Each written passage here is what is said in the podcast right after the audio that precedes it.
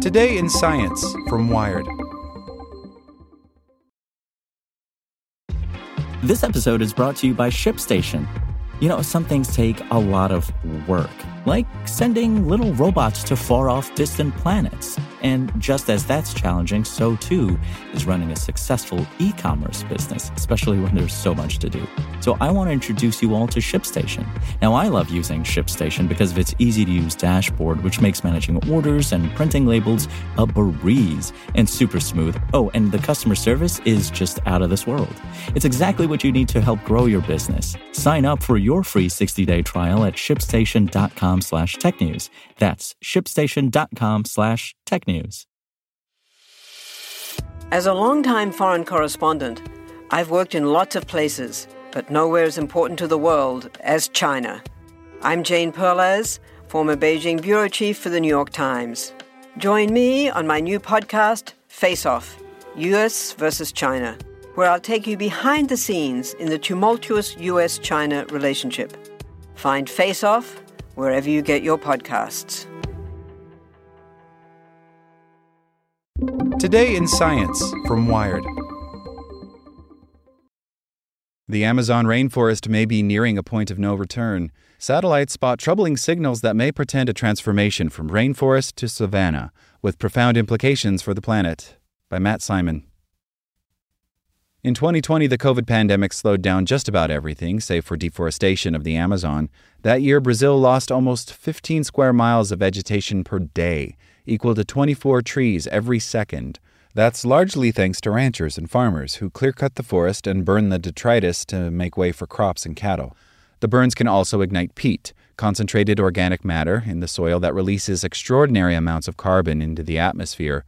The Amazon is transforming from an enormous sink where CO2 is sequestered into a source of the planet heating gas. The Amazon is now in an emergency situation, says Luciana Vanni Gatti, who studies the rainforest at Brazil's National Institute of Space Research. Deforestation is increasing year by year. 2020 was worse than 2019, 2021 was worse than 2020, and we are sure 2022 will be worse yet. Now, scientists are racing to figure out if and when the Amazon might reach a dreaded tipping point, a sort of point of no return when the greatest rainforest on Earth could dry out and turn into a sprawling savanna. The end result will be the loss of an irreplaceable ecosystem and major player in global climate dynamics. A paper published today in the journal Nature Climate Change aims to provide more clarity on that tipping point, which may be rapidly approaching. While prior research used complicated modeling to predict how the decline might unfold, this new research is based on satellite data that shows 75% of the Amazon has become less resilient to disturbances like drought. For a forest, one way to track resiliency is through a satellite measurement called vegetation optical depth, or VOD, which penetrates through the canopy and detects how much woody biomass there is. Other satellite techniques just look at the tops of trees, but VOD gets a better picture of what's hidden underneath.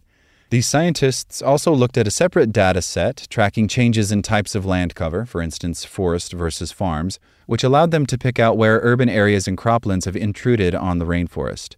Because they had data going back to 1991, they could watch how long it took for a given plot of the Amazon to recover by growing its biomass back after a disturbance. This regrowth is resilience, and the Amazon is losing it. The researchers broke the rainforest up into an imaginary grid, allowing them to keep track of vegetation within the cells and to correlate that with stressors like droughts or nearby land development. They found that the vegetation in over three quarters of the Amazon has been losing resilience since the early 2000s, a slower rate of return to normal after disruptions.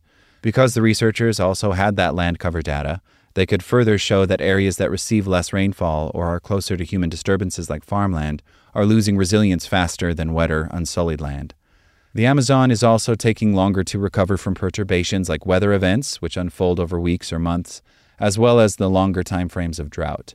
That suggests that the system is slowing down, says climate scientist Chris Boulton of the University of Exeter, lead author of the new paper.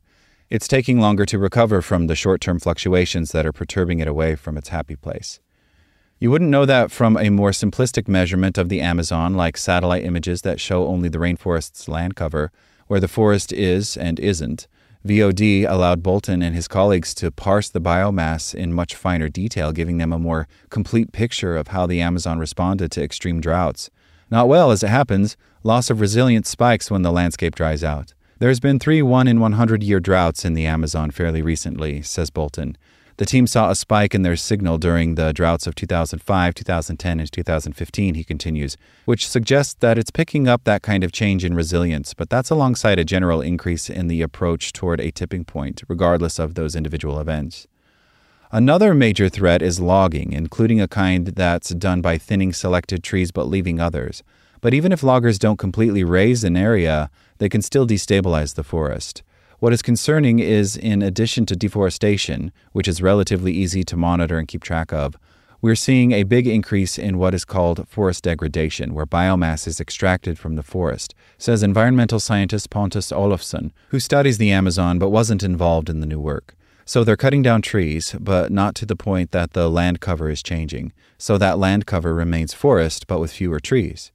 Ranchers, too, contribute to a more subtle weakening of the landscape they may fell trees that leave a patch of forest standing. Because the animals left inside that little patch are now surrounded by barren land, they don't dare leave their island. Even birds won't risk trying to make the journey out of the patch. At the same time, the edges of that rainforest are now exposed to open air and they rapidly degrade. A rainforest is supposed to be wet, but now its edges are baking in the sun. Over time, rainforest vegetation dies off and savanna style grasses creep inward. This can even happen on a smaller scale when people slice through the Amazonian biomass to build a road or electric lines.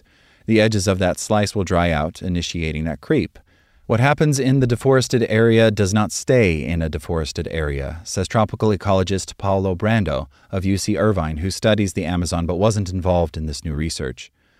This new study found that the Amazon loses resilience when it's butted up against human activity. Brando's own research has found that about 17% of the southeast Amazon, where deforestation is particularly acute, is within 100 meters of one of these dried out edges.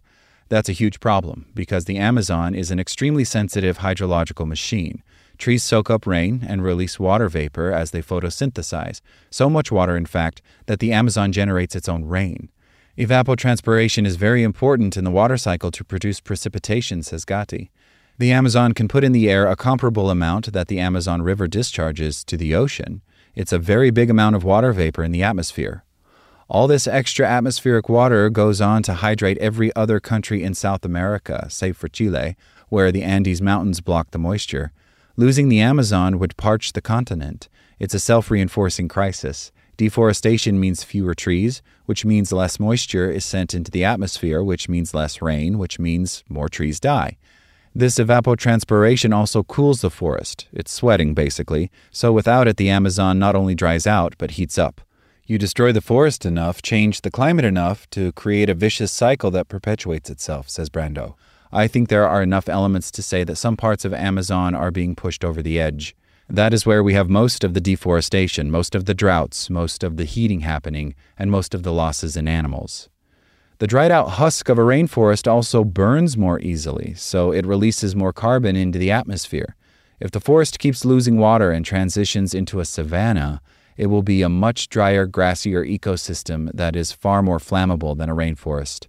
Scientists can't yet say when the Amazon as a whole might reach that tipping point, as there are a galaxy of variables at play, like the rate of deforestation and how droughts might intensify, but in rainforests southeast, they're getting glimpses of what that point might look like. Here, as the rainforest fragments and the edges are exposed to more sun, big trees that need a lot of water are dying off. The ones that tend to survive are similar to those you'd see on a savanna. They might even lose their leaves during the dry season, unlike the evergreens of a rainforest.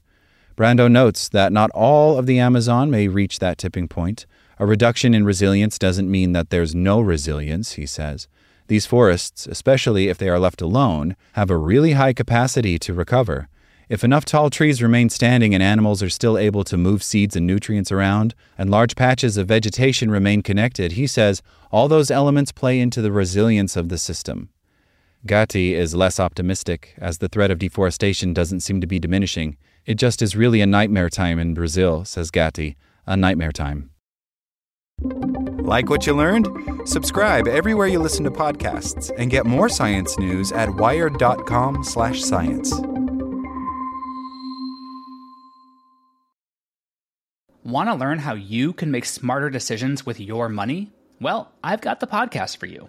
I'm Sean Pyles, and I host NerdWallet's Smart Money Podcast. Our show features our team of nerds, personal finance experts in credit cards, banking, investing, and more. And they'll help you make the most of your money while cutting through the clutter and misinformation in today's world of personal finance. You'll get clarity on strategies to help you build your wealth, invest wisely, shop for financial products, and plan for major life events. Listen to NerdWallet's Smart Money Podcast wherever you get your podcasts.